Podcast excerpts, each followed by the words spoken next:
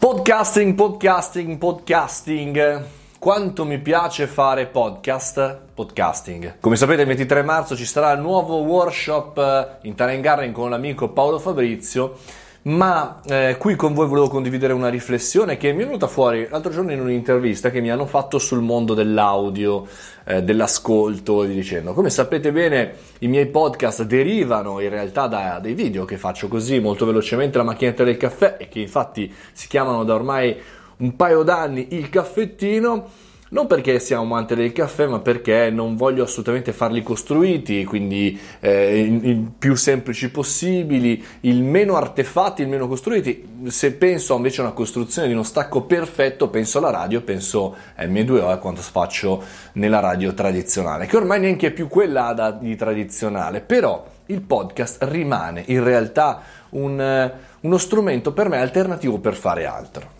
E mentre faccio altro, in realtà mi rendo conto quanto il podcast sia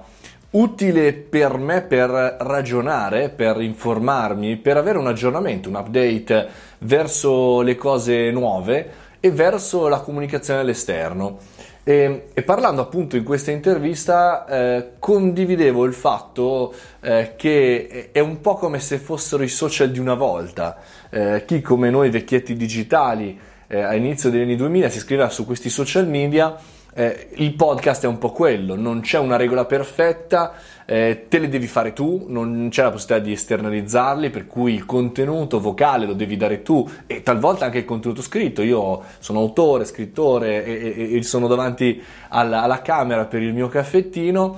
e questo riporta un po' il valore della creazione, il valore di mettersi in primo piano da soli, il valore di avere un'empatia col proprio ascoltatore, il valore di essere a un contatto ad uno ad uno su Facebook e tante volte anche su Instagram. Si ha quella sensazione che il contenuto sia una cosa di lontano, già prestabilito, prefatto e che non sia qualcosa di immediato. Quello che avviene col podcast invece è diverso, c'è la possibilità di parlare con, con te, con qualsiasi persona che è in ascolto, perché io mi sono messo lì, ho registrato fatto un vocale, una voce o col microfono come cavolo volete e stiamo parlando insieme. questo credo che sia una delle cose che mi piace di più del podcast, del non dover costruire, pensare delle immagini particolari eh, questo contenuto e poterlo condividere con te. Per cui tutto qui, volevo solamente condividere con te questa intuizione perché sempre di più il digitale ci allontana e invece in questo caso il podcast che è molto più simile alla radio ci avvicina.